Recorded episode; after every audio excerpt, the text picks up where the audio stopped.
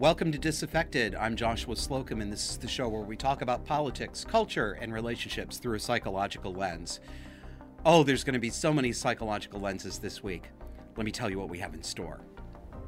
So, you knew I was going to talk about this. The Pfizer consultant who got caught on camera admitting that the company is mutating the COVID virus for profit and then goes full after midnight gremlin in front of Project Veritas. It is delectable. Then we're going to talk about the correlation between being a white progressive liberal woman and neuroticism and mental illness, and the fact that this connection appears to be so strong that even some feminist writers can't deny it now. Um, but we're going to take a look at how some of them will try to turn it around and make someone else to blame for hurting women anyway, because they're always victims. And we're going to talk about the degree of self censorship in our society, why we do it, what we do it about, when it started happening. The degree of self censoring in American conversation is so much worse than it's ever been before. And so many of us are acting like it's normal, but it's not. It never has been. It's new normal and it's less than 10 years old. Let's get into Pfizer, dude. I'm assuming that almost all of you have seen this set of videos. For those who haven't, uh, the setup is we're watching video from Project Veritas. This is a journalistic organization headed by James O'Keefe. It is conservative. They do sting operations, they do undercover camera work um, to find teachers and principals who are engaging in sexually inappropriate grooming behavior in public schools. They do it uh, today with pharmaceutical company executives, basically where they think there's corruption.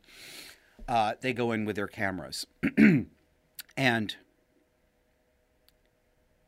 if you have a bad taste in your mouth about Project Veritas, I ask you to consider this. Obviously, I don't know James O'Keefe. I don't know the entirety of Project Veritas's body of work. You may have items from their back catalog that you have a question about. Stipulated. I don't know their entire body of work. But what I do know is, regardless of whether you or you over here or him over here have a bad taste in your mouth about them, they are, in fact, not opinion, in fact, a journalistic organization that does exactly the same kind of undercover camera work that all of us accept as normal journalistic practice when it's rooting out the corruption that we are concerned about. If you don't like the targets of Project Veritas being exposed, that does not make Project Veritas bad.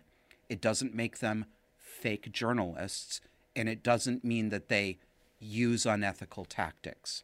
Okay? There, I'm glad we established that. This is so good. Uh, so, what happens here is Veritas sets up a sting. They arrange an apparent romantic date. They get a guy to pose as this guy's romantic date, two men, yep, uh, with a Pfizer executive and see what he'll say. Let's see what he said. So we're going to go to the first clip where we meet Jordon Trishton Walker. Meet Jordon Trishton Walker, director of research and development strategic operations and mRNA scientific planning at Pfizer. It sounds like gain of function to me. I don't know. It's a little bit different. I think it's different. It's like there's it's definitely not gain of function. It sounds like it is. I mean, it's okay. no, no, no, no, no. So directed evolution is very different. Well, you're not supposed to do gain of function research with the viruses. Like, yeah. they recommend not. But you do like these like selected directional mutations to try to see if you can make more potent. Yeah. So there, there is research ongoing about that. I don't know how that's gonna work. There might not be any more outbreaks because like Jesus Christ. The gentleman seems to have absolutely no moral compass at all. I a revolving door for all government officials. It's pretty good for the industry, to be honest. Yeah. yeah. It's bad for everyone else in America. Not so good for everyone else in America. Okay, I have to get this out of the way. He spells his name Jordon, J O R D O N. So from now on, it is Jordon. And his middle name is spelled T R I S H T O N. Trishton. So, from now on, he is Jordon Trishton Walker. Trishton. from the makers of Jean 2. All right. So let's go. Um, let's go. Let's go right into the next one. This date continues. We're exploring like now. You know how the virus keeps mutating? Yeah. Well, one of the things we're exploring is like why don't we just mutate it ourselves so we can we can create undeveloped develop new vaccines, right? So we have to do that. If we're going to do that, though, there's a risk of like, as you could imagine, no one wants to be having a pharma company mutating fucking viruses. Notice the glib affect. Notice how funny he finds this. He's really excited. Um, he's probably drinking. He's out on a date. People get voluble and more sociable. Their tongues wag. That that part's normal. But he seems to be really into this whole sort of mutating viruses thing. He doesn't want the public to know he's into it. Well, too bad. We all know what you're into now. Jordon Trishton. Um, let's have a little more. Okay, so Pfizer ultimately is thinking about mutating COVID. Well, that is not what we say to the public. No, that's why it was, a, it was a thought that came up at a meeting, and we were like, why? Why do we not? It was like we're going to consider that with more discussions. Okay. That exact reaction, right? We're like, wait a minute, like people won't like that. Yeah, yeah, people won't like that. That whole sort of mutating viruses to make them more lethal. Oh, I'm sorry, I'm sorry, I'm sorry. You don't do that. You don't do that. You only do something else that like has a different name that does exactly the same thing. Sorry. Ooh. Little more explanation from Jordon. Why don't we try to like catch them before they pop up in nature, and we can develop a vaccine prophylactically for like new variants. Yeah. So that's why they're thinking like if you do it controlled in the lab, then you say, oh, this is an epitope, and so then if it comes out later on, like in the public, we already have a vaccine kind of working on it. Oh my god, that's perfect. Mm-hmm. Like, isn't that the, like the best business model though? Like, just control nature before nature even happens itself, right? Yeah, yeah. If it works. What do you mean if it works? Because like some of the times there were just mutations that pop up, right? And we're not prepared for it, like with Delta or Omicron, Right. and things like that. So who knows? I mean, either way, it's gonna be a cash cow. COVID will probably be a cash cow for us for a while going forward. Cash cow. It's going to be a cash cow that COVID is, especially if you can control nature. Now, this isn't surprising, right? We we know this. It, it does it does rankle a little bit how people will say, "Oh my God, I can't believe they said that. They said COVID was going to be a cash cow." Don't act shocked. What do you think Pfizer's in business for? They make their money by making drugs. That's neither good nor bad. That's morally neutral, right? Of course, they're going to be interested in finding ways to make more profit from more drugs. Yes, we can talk about where the ethical line is that you shouldn't cross. And that might be a line that's being crossed here. I don't know. I mean, there's not there's not a lot of, of verification of a lot of this stuff. So, you know, we have to think in hypotheticals. But don't be surprised about this. It remind you know, I wrote about this on Substack this past week.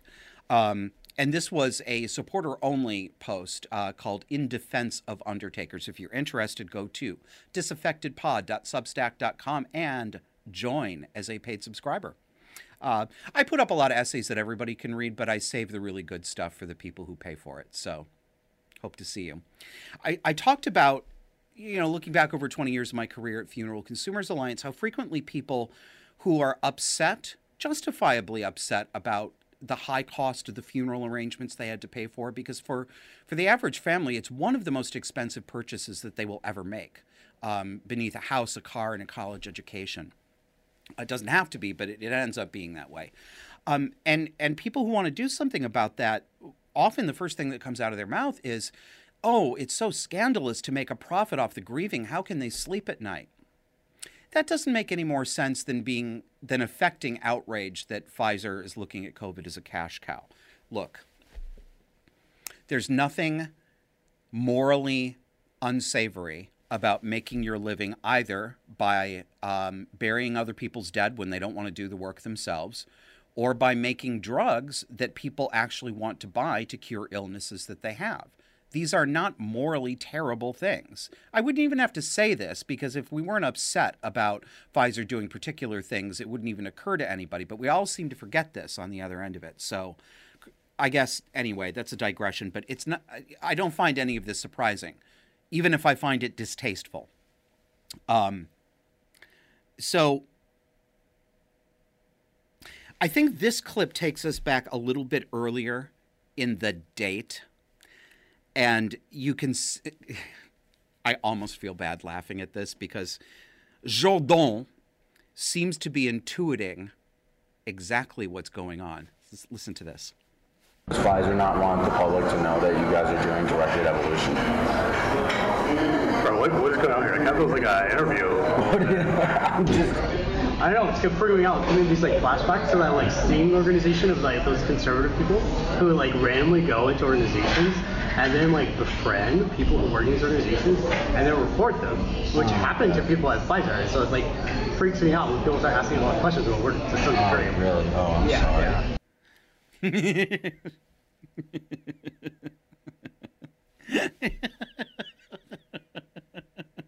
you know they do things it's even happened to people at pfizer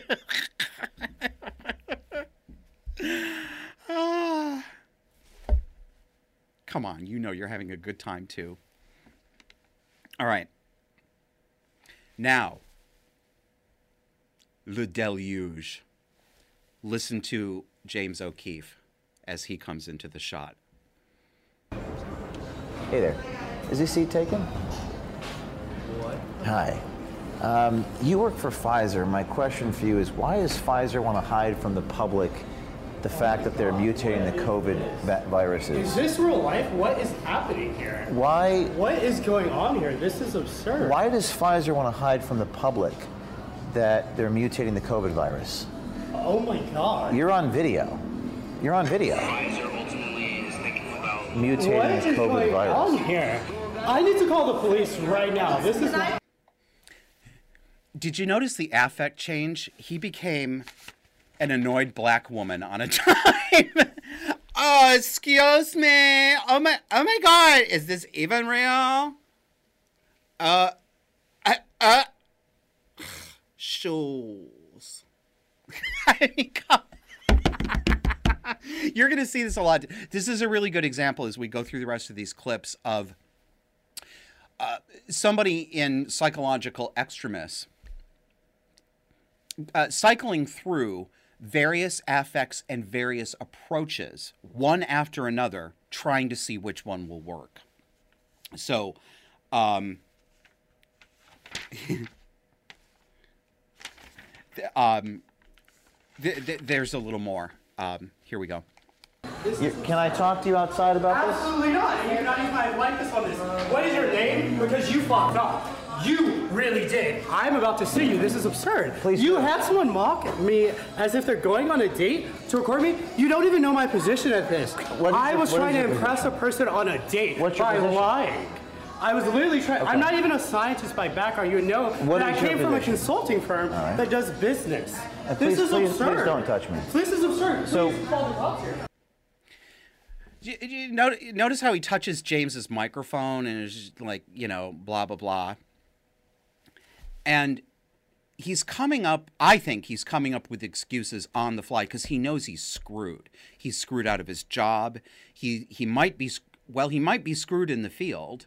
Um, his personal reputation, of course, is, is very thoroughly screwed. For how long, who knows? Um, but, but his excuses, I was trying to impress a person on a date by lying. Like normal men, we lie to impress on a date. No, Jordon Trishton.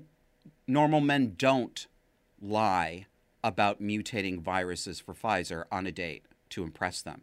That's not what normal men do. That's what people with broken or malleable or absent consciences do, not what normal men do.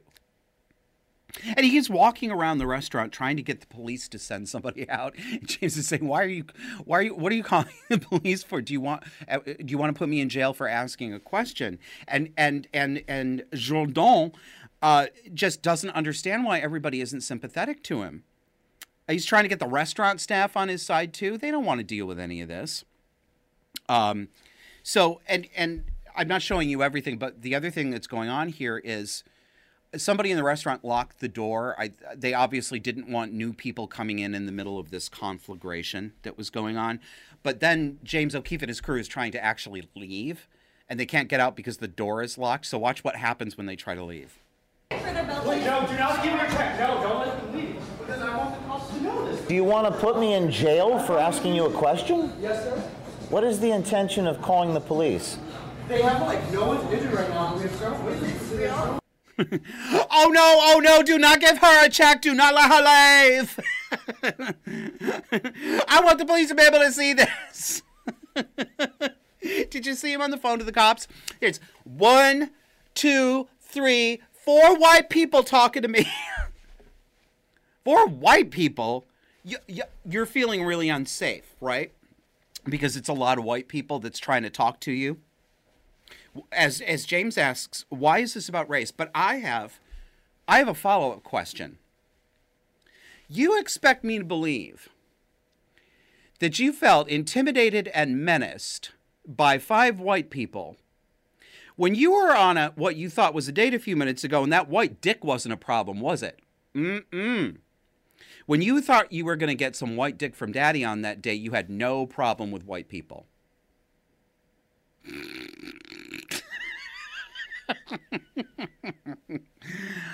oh, you oh, disaffected listeners. There are so many things that I want to tell you that I can't, that are even too much for me to say this. So, um, but I do tell some of those stories on Discord. So, all right, I think we've got we've got a couple more here. yeah, yeah. Let's go into the next one. I think he's still going on about. Um, I thought I was on a date. So is it true what you What said? is this? No. I literally was on a third date with a guy, and like normal men, you lie to impress a date. Mutating viruses? Do you do you do you not work for Pfizer? This guy, I thought he was a date. Uh, uh, I think I have two more for you. I did save the best for last, so you know, don't wait. Wait until the commercial break to get to go to the lobby and get yourself a snack.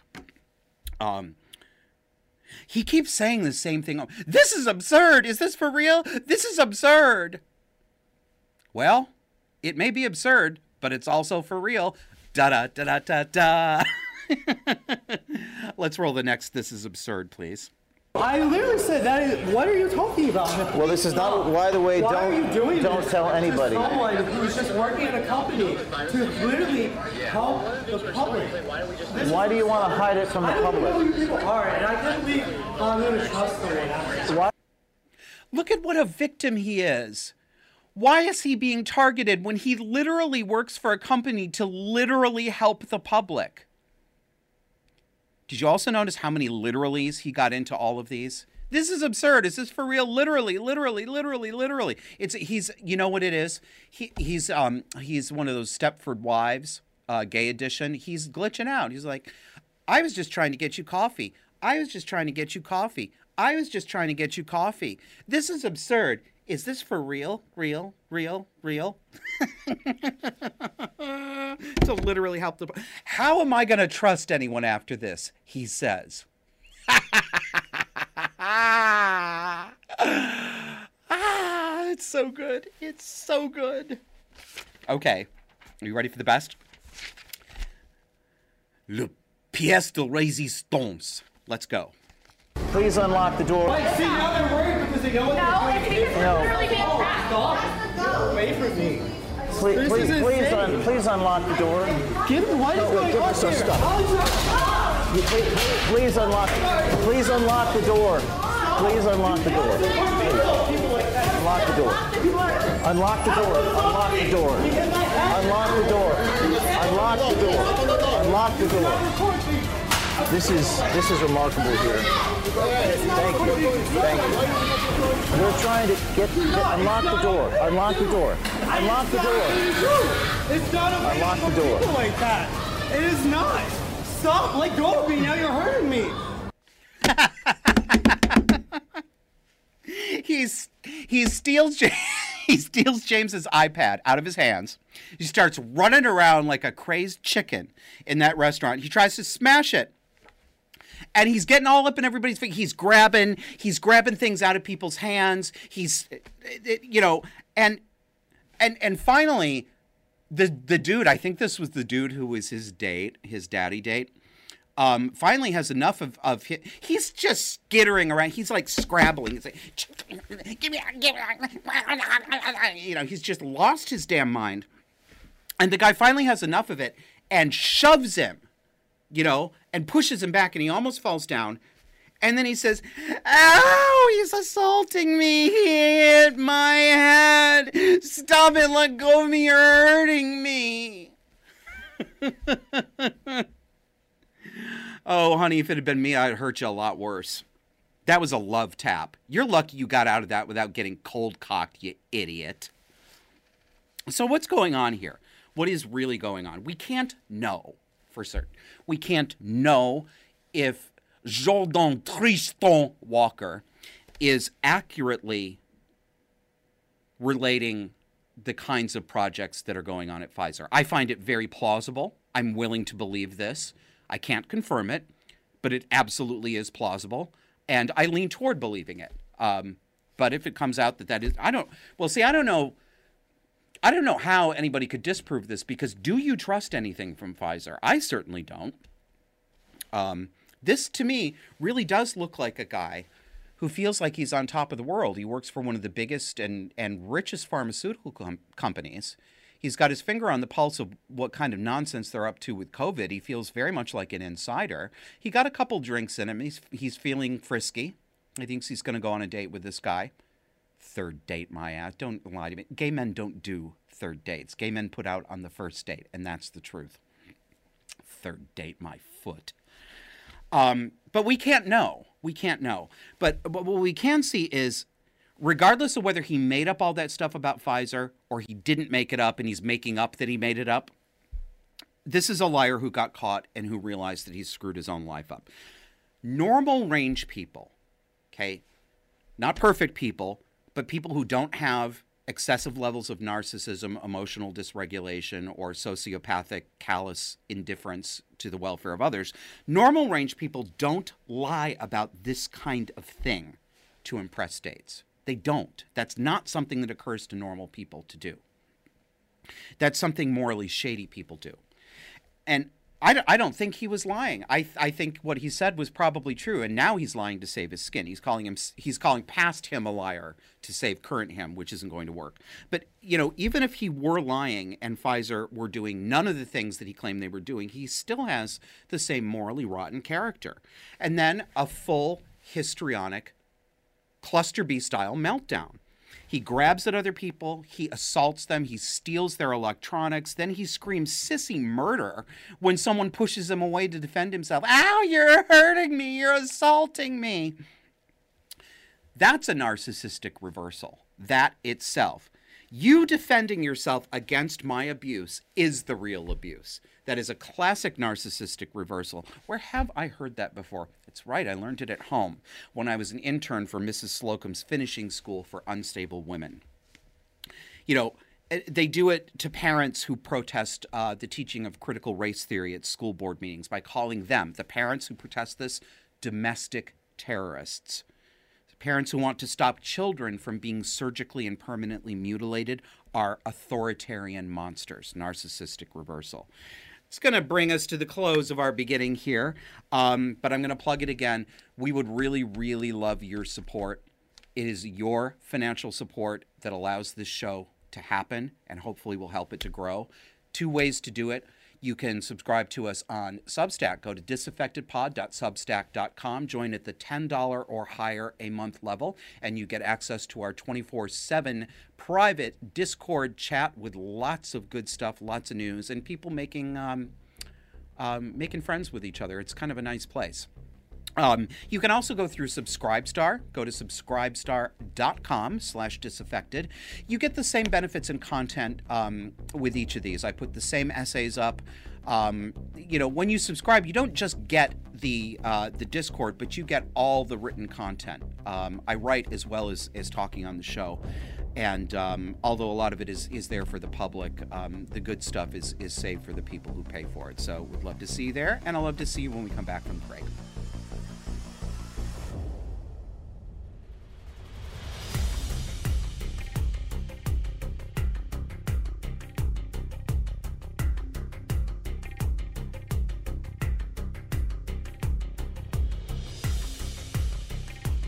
There's a new perk for disaffected subscribers, and it's a good one. Patreon and Subscribestar donors, as well as PayPal donors, now have instant access to our backstage Discord server. Join multiple topic based chat rooms and 24 7 open voice chat, and even virtual events on a main stage for hosted conversations and backstage podcast recording sessions. It's not Twitter, and you don't have to pretend Bruce Jenner's vagina is real. Sign up today. Looking for a non woke place to put your money where your mouth is? Put it where my mouth is. Disaffected supporters get access to our private Discord chat server, backstage episode recording sessions, surprise guests, and more. And all it takes is $10 a month. You've got two options. Either Substack, visit us at disaffectedpod.substack.com or go over to subscribestar.com slash disaffected. Remember, choose the $10 level or higher for Discord access.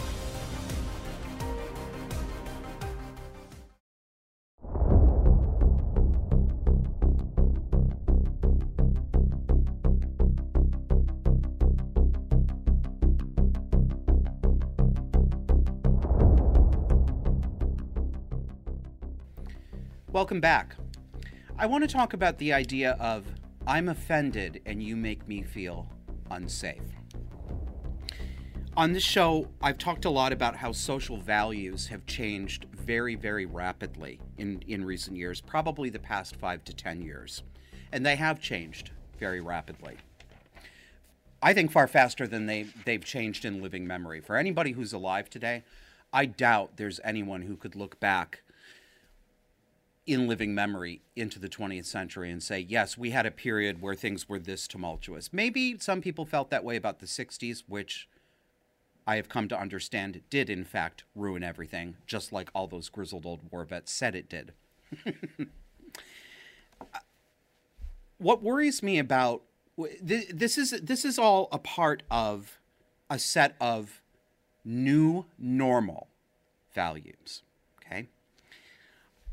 what worries me is how instantaneously the majority of people have adopted these new normal values as if they weren't new, as if they weren't in contradiction, sometimes outright contradiction, to values that we held just yesterday. And nobody says anything about it. It's it's it's almost like you know if you're a little kid and one of your parents gets divorced and you're let's say you go live with your dad and your dad just one day brings back the new Mrs. Smith. Like he's already married her. Um he introduces her to you and just doesn't say anything about anything. It's sort of like that. Um like nothing happened, but but something did happen. Um today as soon as there's a sense in a group of people, an unspoken sense that a topic might be inappropriate even if it was okay to talk about that topic actually yesterday or last week, people immediately self censor right away. Now, they don't take time to do it, they do it right away. I think this should scare you the way it scares me. We didn't used to respond this way as adult citizens. Here are some of the values that are brand new but have been instantly and silently accepted as if they were not new. I was talking about this with a friend here um, earlier, going over this list, and it occurred to me so many of these things that I'm about to list off are sexual, and I, you know, I thought at first, well, that's because I have a dirty mind, and I have a potty mouth uh, sense of humor. But actually, I think it's less that I have a dirty mind, and more that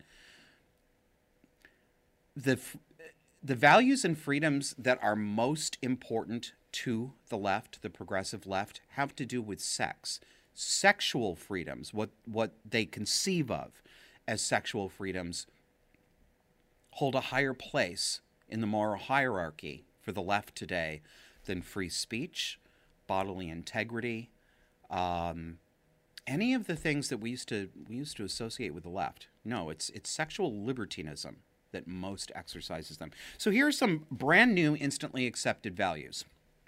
One, men are women if they say so. Two, transgender people are always in danger and they are never aggressors.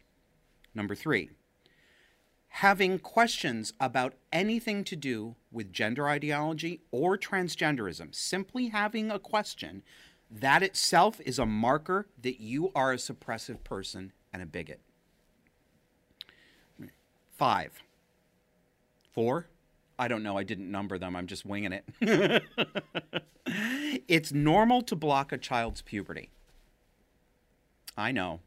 I know it's not normal to you. It's not it's not normal to 99% of people who are watching or listening to this. But it has become normal. It's even if it, I, I, it's normal to block a child's puberty and this is how it's become normal.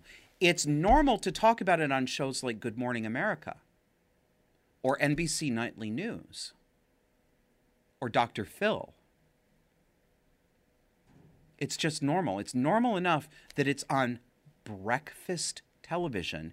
And it's not a story of horrendous child abuse going on under Americans' noses. It's a story about loving parents going to the absolute mat for their kiddos. That word doing anything for you? You noticing that word a lot lately? Because I am. Kiddos. It's everywhere. And you know that I believe that paying attention to language is important and it tells you what's actually going on. I don't know exactly what this is telling me yet, but look at the left, talk to them. Everything is kiddos. Your kiddos, my kiddos. And I'm hearing it a lot from public school teachers. Your kiddos. Ugh. There's something off about it. I don't know exactly what it is, but I know it isn't right. So it's normal to block a child's puberty. It's normal to talk about it on Good Morning America, but it is abnormal to say this is monstrous child abuse. That is abusive. The objection is the abuse. Drag queens belong everywhere, all the time, with zero limits on any of their behavior under any circumstances. Gay men have sex in the streets at festivals, and that's normal. And it's abnormal for you to be uncomfortable about it. In fact, you may be breaking moral law if you speak words that indicate that you don't like this enthusiastically. Screwing on public streets. Having a president with obvious dementia, obvious, everyone knows it's true. Having that president with obvious dementia is normal, and anyway, it's not dementia. And anyway, I don't see any of the alleged speech problems that you say Joe Biden has. And anyway, he's always had a stutter. And anyway, if you think dementia disqualifies a person from his job, then you're an ableist bigot. I mean, tell me I'm wrong. Tell me you haven't seen people argue this. This is all. Oh, another one another one that my friend gave me when I was talking about this. Diversity is a per se good for its own sake. That's another new normal value. It's like the word discrimination. The word discrimination, we no longer understand what it means. I've talked about this many times before. We think all discrimination is bad, forgetting that to discriminate simply means to make a choice between two options. Um, diversity is is one of those morally blessed words now. You just intone the word diversity and you've done a good thing. It doesn't matter if you've selected a diverse candidate pool from which to hire, some of whom are not at all qualified to work in an electric company, some of whom are actually electrical engineers or systems managers. Um, as long as you have the diversity, everything it's just going to be great, right? They don't have to know anything about the actual company, but they've got the right skin color or the right sexual orientation or whatever it is that we have these days. What will happen to you if you socially object to any of the things on this list? You know what will happen. And those consequences, listeners, those are what are actually abnormal. The fact that we know and that we accept that we can, quote, get in trouble for saying these things is highly abnormal and out of step with how we've lived our lives until this current era. I know that I know that most people, almost everybody listening to this and most people, I know that you and they, like me, remember this world before the year 2015. I know you remember, you know you remember, and you know everybody around you remembers too. Here's an example of new normal that would be yes, yes, actually, even four to five years ago, that recently, this would have been unthinkable. This is a story about a Fox News contributor, a Fox News analyst who was asked to leave a restaurant. Quote um, On Saturday morning, it was Fox News analyst Gianno, Gianno Caldwell's turn to experience this treatment from a liberal Karen who did not like a conversation Caldwell and his friends were having in her North Miami restaurant. Caldwell and his friends went to a restaurant called Paradise Books and Bread. uh, the white female owner was eavesdropping on their conversation and, quote, stared him down the whole time. I'll read you a little more from the story. The restaurant, Paradise Books and Bread, I'm it's like I have to comment on this. Of course, it's books and bread. It, it, I just, I know everything about this place and the people who own it just from the name because I judge restaurants by their covers, not just books.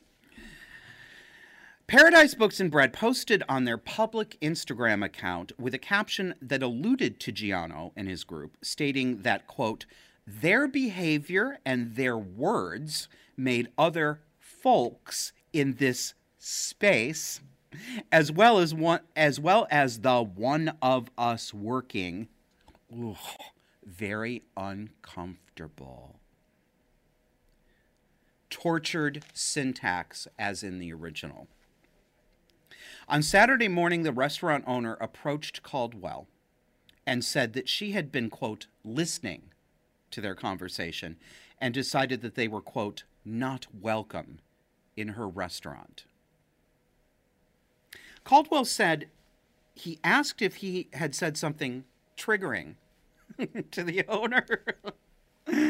To which she explained that they were being removed because their politics do not align. Caldwell and his group promptly exited the restaurant in response. Here's another quote. They said, Are you a conservative? I said, Yes. In fact, I have a book called Taken for Granted How Conservatism Can Win Back the Americans That Liberalism Failed. You should get the book. Mind you, this Gianno Caldwell here, he's black. Okay? This lady escorting him out is white. No, no, I'm not making an argument that white people can't ever um, escort black people out of anywhere. I, I'm just asking you to keep in mind where these players may be, may be coming from. Quote, this is again from uh, um, Fox News analyst Gianno Caldwell. I talked to them, the restaurant owners, about my brother. I was on Capitol Hill just the other week talking to members of Congress about violent crime in America and trying to get justice for my brother and other victims of violent crime, Caldwell explained. So, He also said, um, This was so problematic to this lady that she told me that I needed to get out of her establishment. If this was not the Jim Crow South, I couldn't tell much of a difference. This is what he said to Rachel Campos-Duffy on Fox News. This lady stared me down the entire time that I was in the restaurant. There's a target on the backs of people who happen to be black, who happen to be conservative, and it needs to come to an end, he said. You know, this reminds me of something that, that took place here in Burlington. Um, I think I told this story on the show about a year and a half ago when it happened.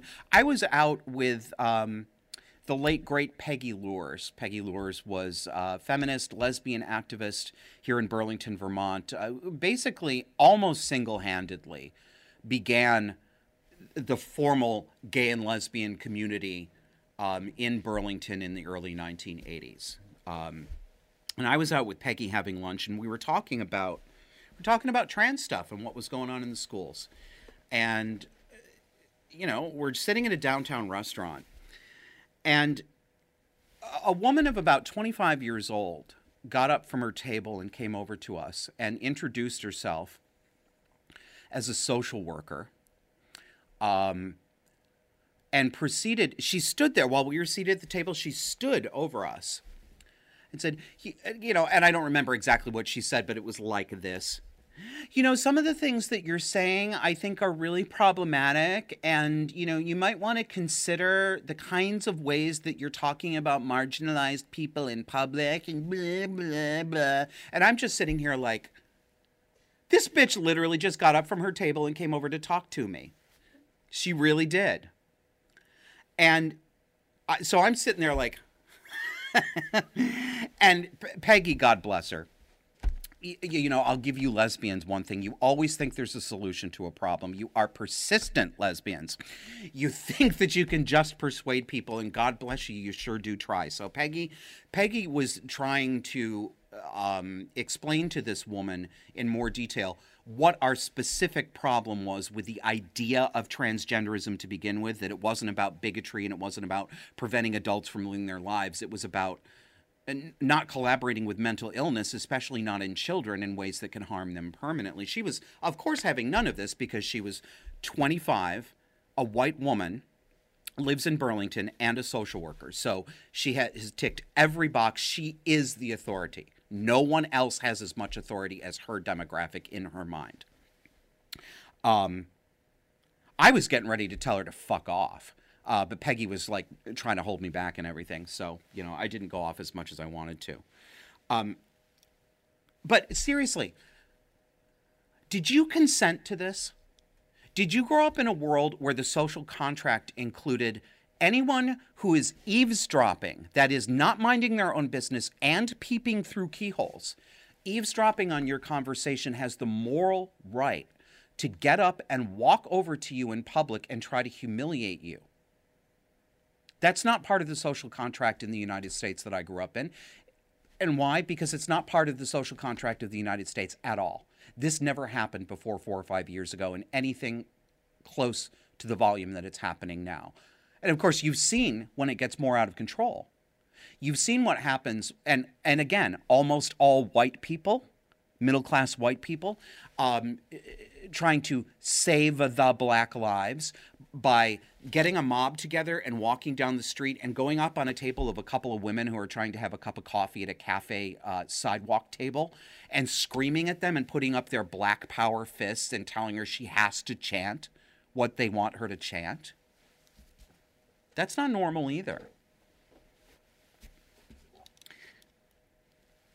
And what happens so how do we get here because because collectively we consented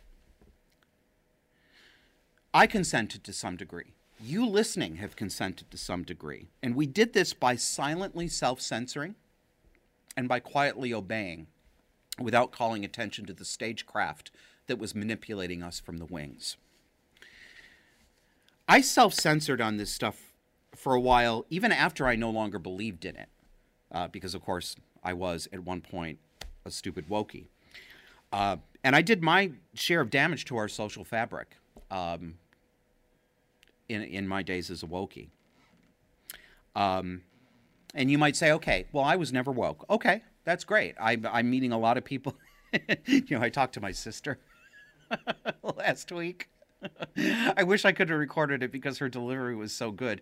I was talking to her about, you know, well, hey, honey, you remember when, you know, y- you remember believing all this stupid stuff too, right? And she just goes, yeah, no.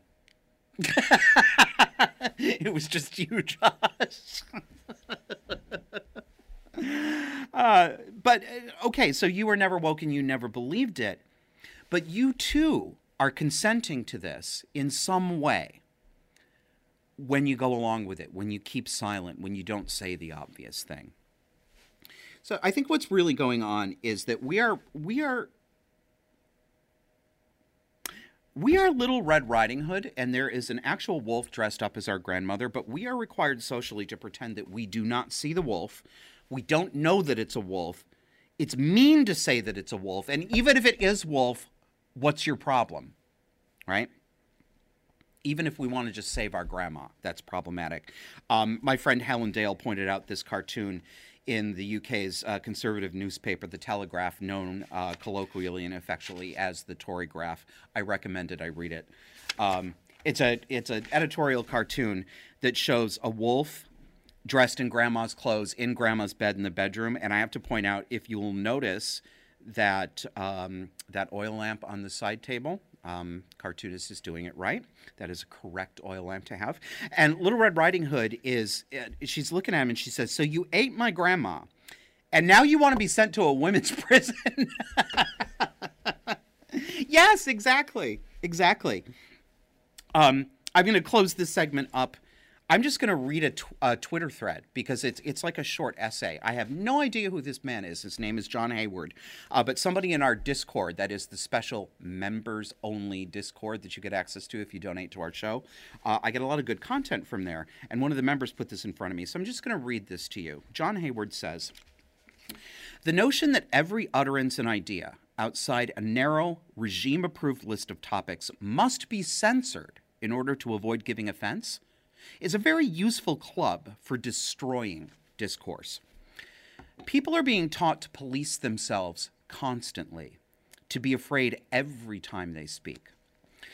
Language tends to evolve in a way that makes it easier to express complex ideas with fewer words. Often by using shared cultural assumptions that make it unnecessary to elaborate further. Woke speech codes reverse that process forcing people to use clumsy, sanitized language. The result is like suddenly forcing everyone to drive their cars in second gear on cross country trips. The flow of ideas is arrested. Discourse becomes clumsy and halting. Everyone fumbles to use correct phrases, even if the resulting speech is incoherent gobbledygook. A great example of this is the lunatic obsession with forcing us to use plurals like they instead of accurately saying he or she. Paragraphs written that way are bizarre and confusing, which is the point. It's a triumph of totalitarian ideology over objective reality. And, and this, I'm breaking in here, he's going to move into talking about the AP Style Book, the Associated Press, the biggest wire service in the country, maybe even the world. They have something called the Style Book uh, that most newspapers and media uh, adhere to. Like, you know, do we capitalize this? What phrases do we use for this? The AP Style Book has gotten very pedantic, and they actually seem to believe now that it's their job to. Um, uh, prescribe styles not just for journalists but for people um, around the world as they've been lecturing people this week on Twitter about one of their new changes, which is we are no longer supposed to talk about the poor or the homeless or the marginalized. Why are we not supposed to talk about them? Because of the word the. Yes. Yes. The word the is problematic. Why?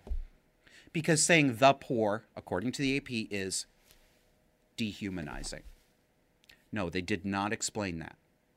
No, I don't understand it either. I literally don't. I'm not just saying that so that I can have a joke. I literally do not understand in what way that could be dehumanizing.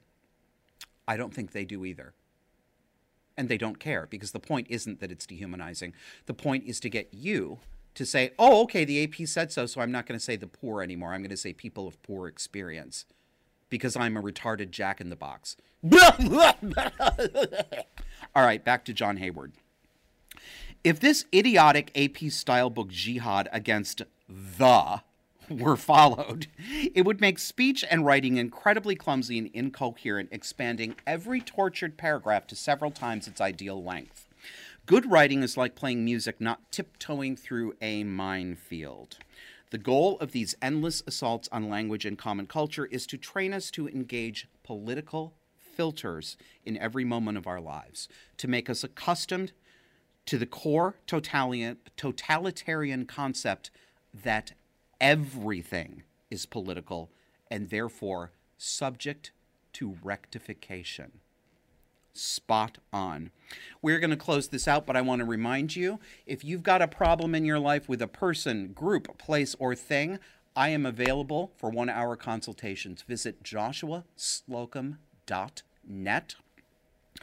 Uh, while I focus on helping people find solutions to troubled relationships that include abuse dynamics, whether it's friendship, spouse, parent and child, uh, church group. We talk about a lot of cluster B stuff because I have a lot of expertise there. We can talk about absolutely anything. Like, is this grad school path the right one for you? Are you looking for a therapist who isn't woke?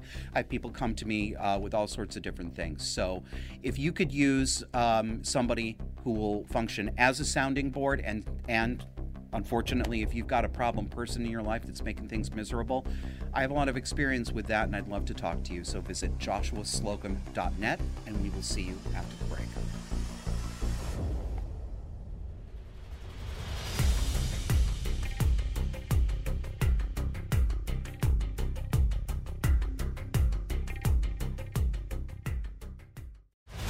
Looking for a non woke place to put your money where your mouth is? Put it where my mouth is. Disaffected supporters get access to our private Discord chat server, backstage episode recording sessions, surprise guests, and more. And all it takes is $10 a month. You've got two options. Either Substack, visit us at disaffectedpod.substack.com or go over to subscribestar.com slash disaffected. Remember, choose the $10 level or higher for Discord access. Can't get enough of our love, baby? That's because you're not subscribed. Move that thumb over to the great big old subscribe button on your podcast app so you never miss an episode. We put out audio only exclusive content that you won't get on any other video platform, so make sure you subscribe today.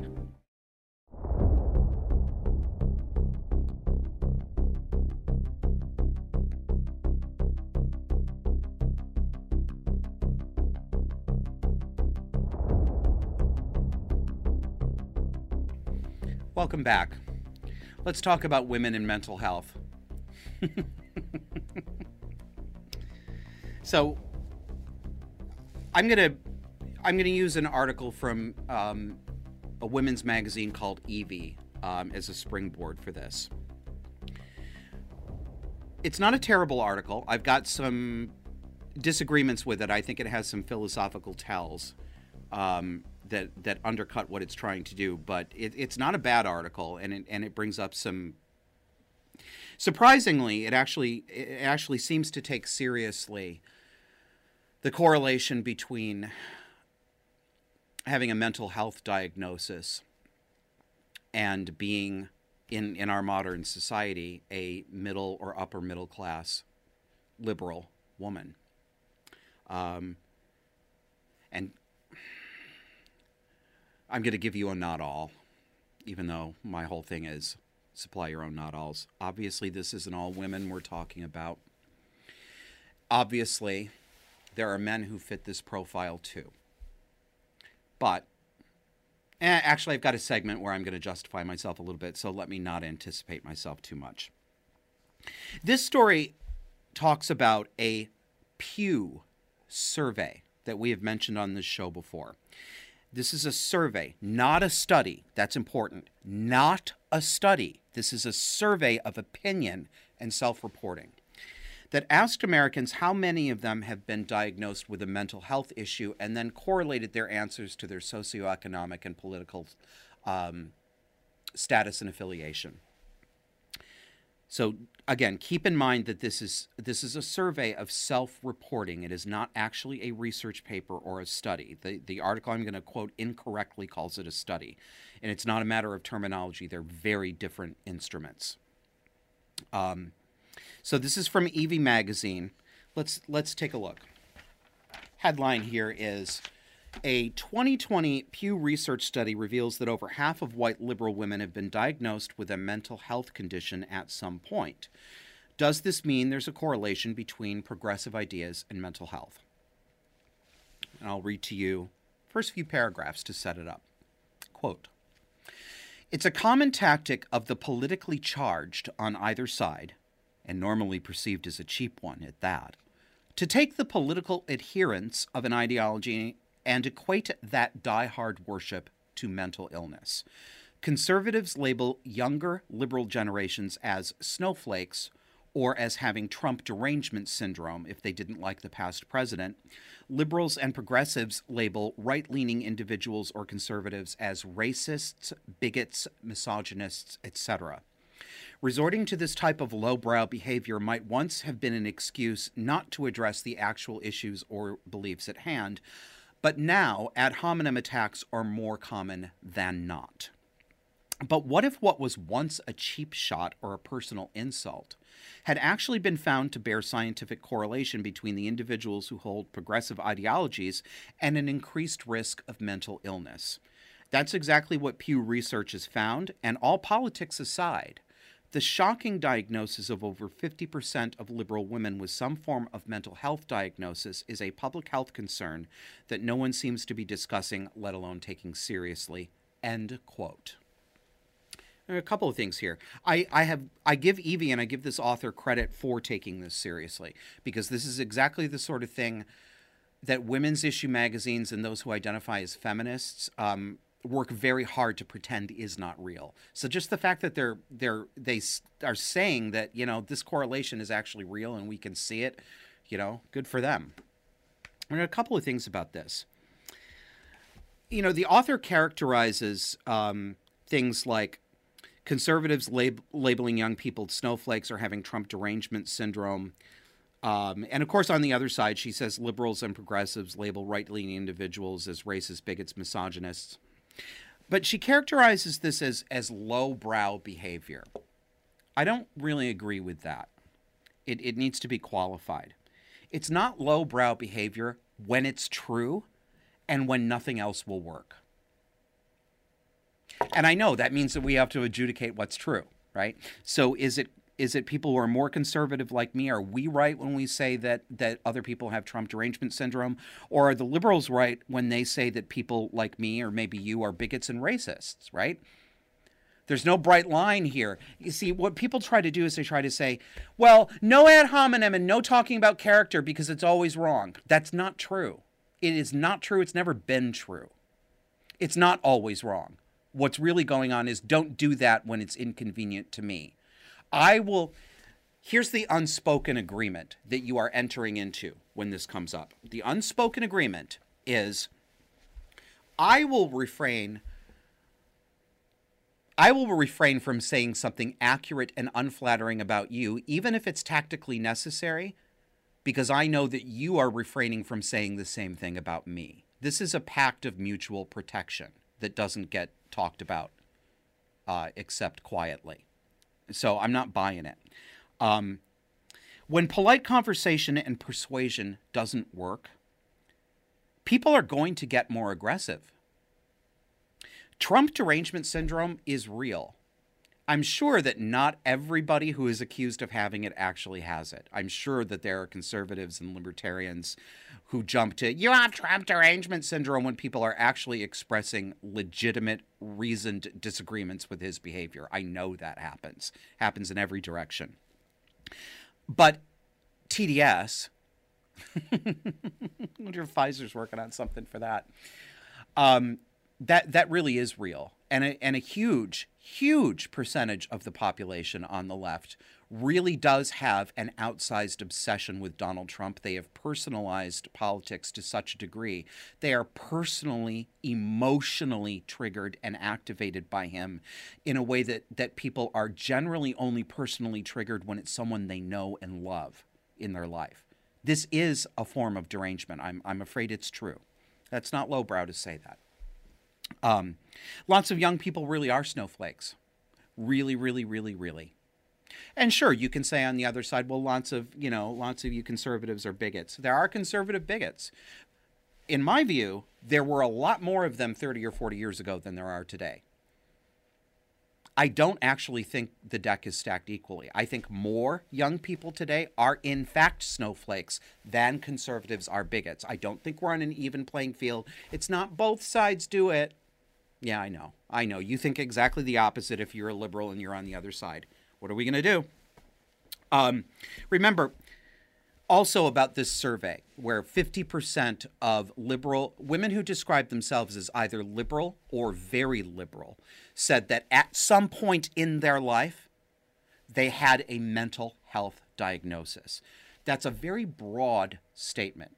That could include anything from schizophrenia to avoidant personality disorder to panic disorder, obsessive compulsive disorder, major depressive disorder, bipolar, manic depression, um, occasional anxiety. Uh, very, very broad, and at any point in their lives. So we don't know if this is ongoing for them right now. We don't know if it's in the past. And what else don't we know? We also don't know if they're telling the truth because it's self reporting. And of course, survey statisticians who work on surveys have methods of testing their data, and I'm sure that they have a way of accounting for a relatively known percentage of people who give the answers that are not truthful but that they think make them look better. I don't know their arcane wizardry with this, but we don't really know if these people are telling the truth either. So keep that in mind. Again, survey, not study. Um,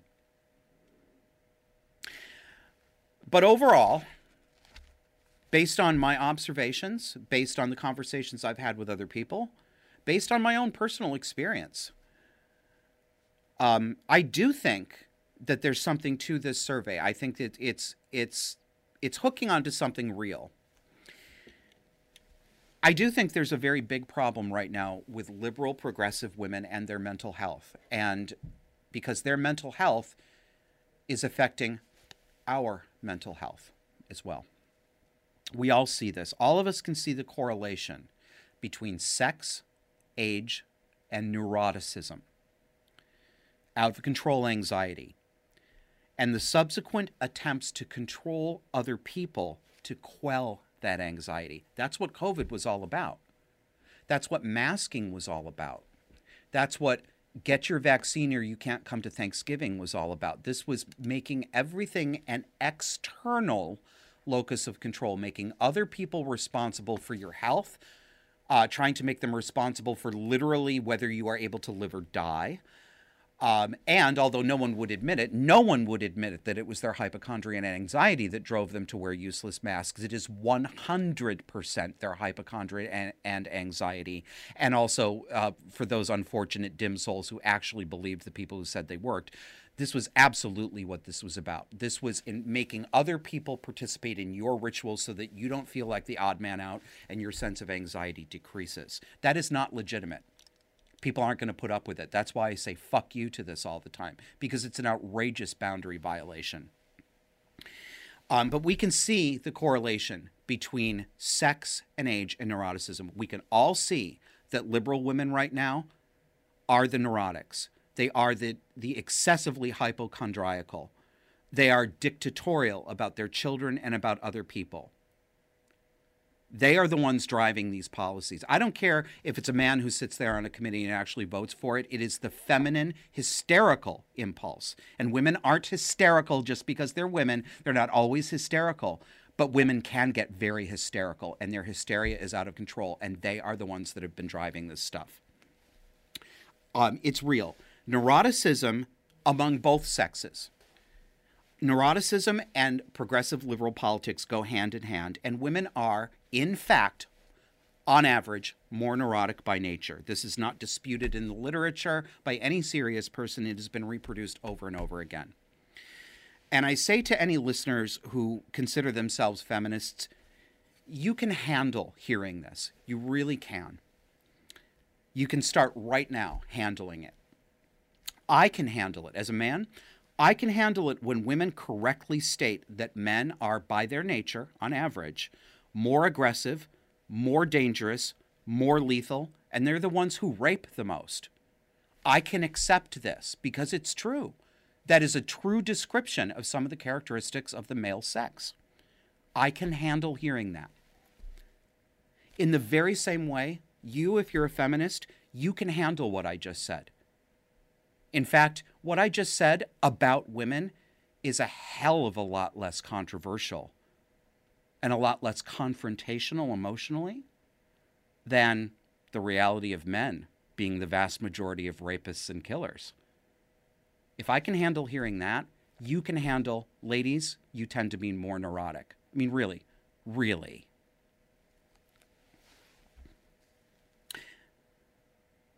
And I'm an outlier. I love the way that Jordan Peterson has described this. And Jordan Peterson says this of himself. And what he says of himself is also true of me. He could be speaking for me. I have an emotional profile that, in many ways, looks more typically female. I have more negative emotions than the average man. I anger and get anxious much more easily than the average man does. Um, I think uh, my anxiety level is is much more female typical than it is male. And and I you know I have uh, a lot more negative depressive emotions. Um, my being an outlier in terms of those sex traits doesn't make the reality of the average set of traits for the sexes a myth. I guess is what I'm saying. Let me give you another quote from the article. God, you know, it's what is it today? January 20, I don't know, 28, 29. This has been the mildest winter. I'm, I'm actually going to blot right now. It's January and I'm hot in this studio. It has been excessively warm outside. We've had very little snow this year. I, it's above freezing today, and it's been above freezing most of the past month. Um, and whoever keeps the temperature on in this building, I think just doesn't take account of the fact that it gets warm outside. Anyway, you don't care about this. Um, from Evie Magazine. She says, the author says, for whatever reason, we're not talking about the risk of mental illness women in general face compared to men. This whole article has that problem, framing the issue as being one of women who are being neglected or mistreated yet again. Women are let down again. By whom? We don't have to say it out loud. The author doesn't feel the need to say it out loud because we all know what she means. She means men. How is it that we are not talking about this? It's all men, right? Okay. She goes on to talk about how, for example, women statistically are 40% more likely to have depression. Well, here's another quote Conditions like depression and anxiety thrive in silence, but there also seems to be a lack of confidence in women when it comes to knowing our own bodies. And instead, our mental problems are written off as being too overly emotional. Think about how many times someone has described you or another woman as emotional. There's a really big problem there. Did you catch it? Here it is. Our mental problems, I, I rewrote this in, in plainer language to make this crystal clear. Our mental problems are being written off as being too overly emotional. Ma'am, you are presenting with a psychological and emotional complaint. Depression is an emotional and psychological complaint, it is a surfeit of negative emotions that are causing distress you're being written off when the doctor says you're too emotional, when you're coming to the doctor because you're too emotional and you'd like to get rid of some of those emotions. That's what I go to the doctor for when I'm dealing with depression. If the doctor says, you know, oh yeah, Josh has extreme emotional lability, um, uh, signs of major depression, I don't think I'm being written off for being too emotional. I think, ah, he understands my suffering and is going to help me with it. This is, do you see? Do you see the feminist mind? I don't think this is probably clear to the author, But this programming is so bloody deep, it's worn a rut into people's brains. They say nonsensical things, right? So if the doctor would say, You're not depressed at all, then you'd be complaining that he was writing off women's concerns as non existent. Which is it? It seems to me like she's shoehorning this into women are always told they're hysterical, but they never really are, even when they are. oh my God. You know, I think that many feminists have conflicting impulses, and the author may be, may be an example of that. She may genuinely care that women's mental health is not being attended to attended to at the societal level the way she thinks it needs to be. And she may be personally invested in that, or she may be emotionally invested in it on behalf of friends or family who are experiencing mental health problems. All that's very normal. But I think she also doesn't want the truth to be true. Somehow she wants this woman's problem, which is how she's framing this, is a woman's problem that needs to be attended to. She wants it to be recognized, but then she fights back against an accurate description of the very problem that she says needs attention excess female negative emotionality. You cannot have it both ways. And nobody's doing an oppression to you. This kind of feminism does nothing to ease women's suffering at all. It's part of the engine that keeps it going. I wish you could hear. I wish you could hear some of the conversations that that happen in the Discord. Many, many women, and I know it's self-selecting, so I have no idea how it scales out to percentages in the population. But I have met so many women since we opened this Discord um, late last year who recognize this. They they understand that the sexes are psychologically different. They understand the mix of male typical and female traits they have that their husbands or their sons have. Um, and they too agree and they say this female cart belly aching is really a societal problem. And women really do need to take seriously the fact that we have an emotional disposition that in this moment it's out of control and it's being serviced. The fans, uh, you know, the flames are being fanned. It's not just, I mean, you, you know, you can listen to a man say the kinds of things that I say, and you can call him a bigot. You can say he's a racist or a racist. Well, you'll probably say that too, a misogynist. But are all the women misogynist too? Yeah, yeah, they are. I know because you know what they tell me. They tell me this happens to them too. When they say what I'm saying, they get they get accused of having internalized misogyny. These women who don't agree with this snowflakeness. Ugh, so irritating. Next quote. While hormones do obviously play a role in the development of mental health, for better or worse, it's possible to minimize or downplay the risks our mental health is facing. I'm sorry, as it's written, if they're written off as a quote hormonal issue, whether it's our medical professionals or even ourselves engaging in that mindset. She has moved the goalposts right there. First, she says that women's mental problems are written off as quote too emotional which doesn't even make sense because the complaint is I'm feeling too many emotions. Then she does a sleight of hand and moves to written off as hormonal because that's the other classic, right? You hear it, right? You hear every joke that you're not supposed to say you remember from all the decades past. Huh, she must be on her period. That's what she's dinging off here. Again, a rut. It's it's the same script over and over again. What if the hormones are part of the problem? What if they are responsible for some of the emotional problems? Many women have told me that they suffer extreme mood swings when they are near their period every month. Some of them quite badly, some of them have sought medical help for it. There's nothing sexist or misogynist about recognizing that women have predictable and women typical hormonal fluctuations that influence their mental state. That is not sexist any more than recognizing I, I don't even I don't even know. It's so dumb. It's so dumb I don't even know how to explain how it's dumb.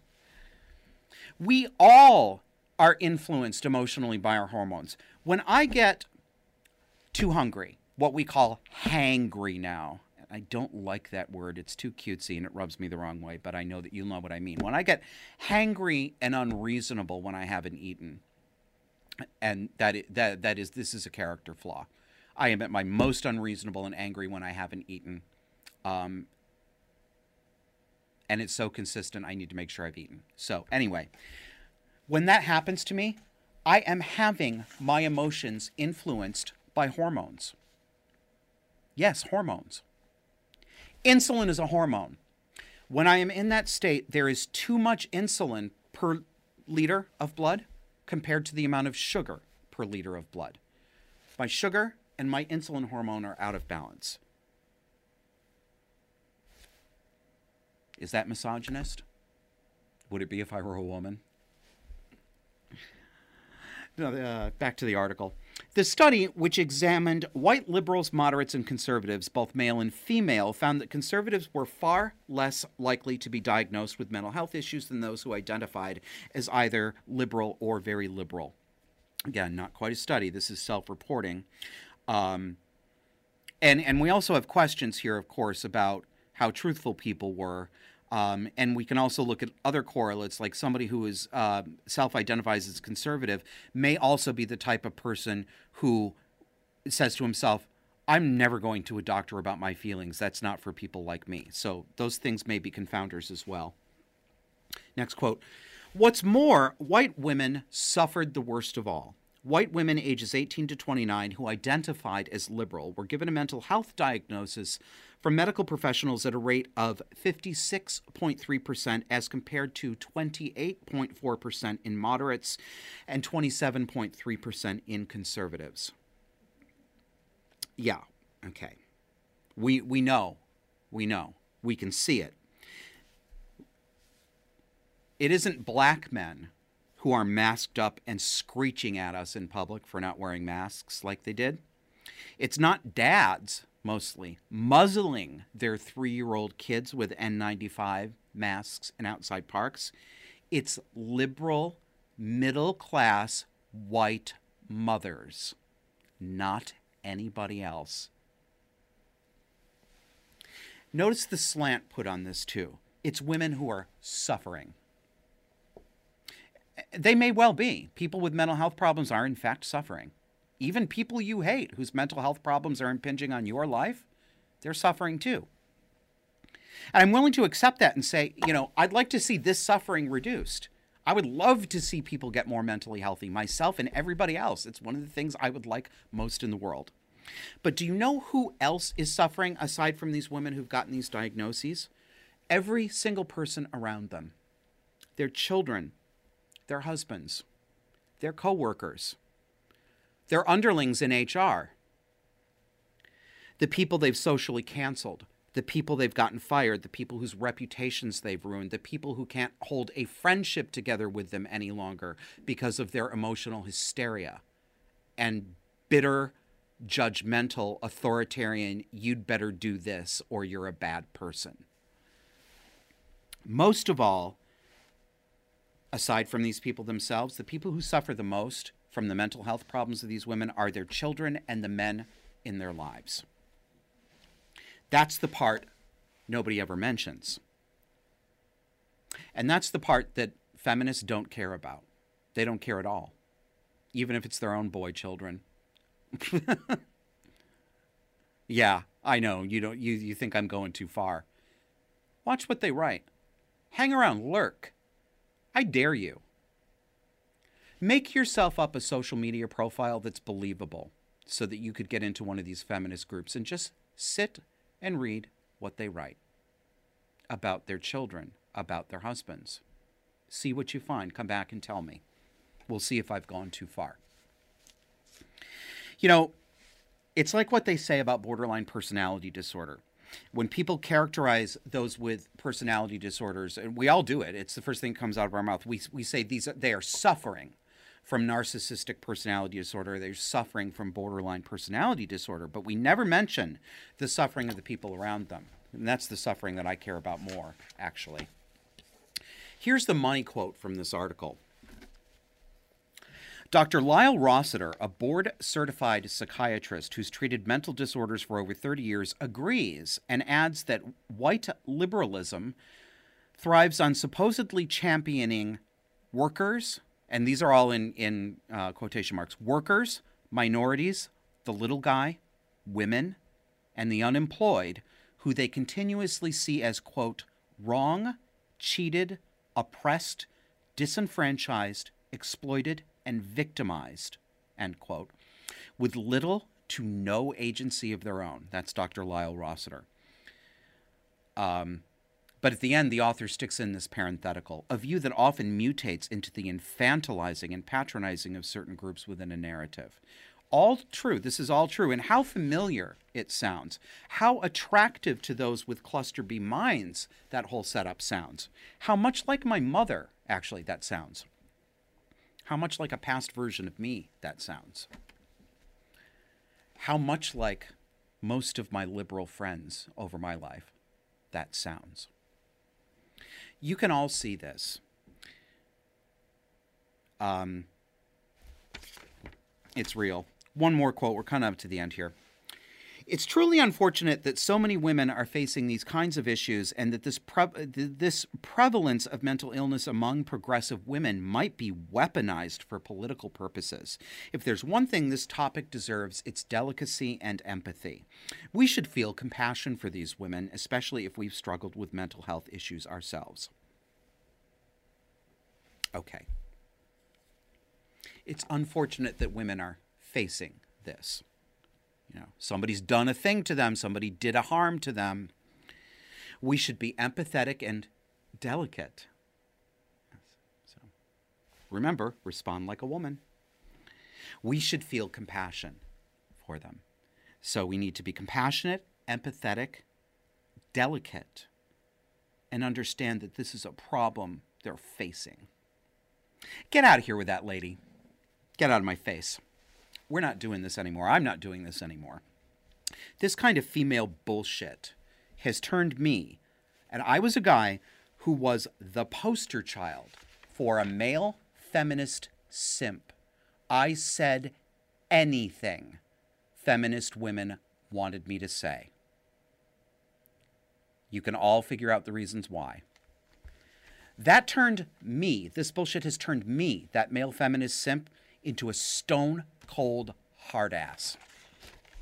I don't give even the tiniest shit about their suffering any longer because I spent a lifetime servicing that suffering, both within my family and then in the friends I chose, and trying to make up for it at the expense of my own health and my own sanity and my own ability to speak what I believe the truth to be. And the prescription that we get is more empathy, more delicacy, more compassion. Get out of my face. This is the reason that more men are becoming actively, actively hostile to feminism, and unfortunately, in some cases, hostile to women as women. It's the truth. I don't like it, but it's true. And that's the show. Thanks for joining us. We'll see you next week.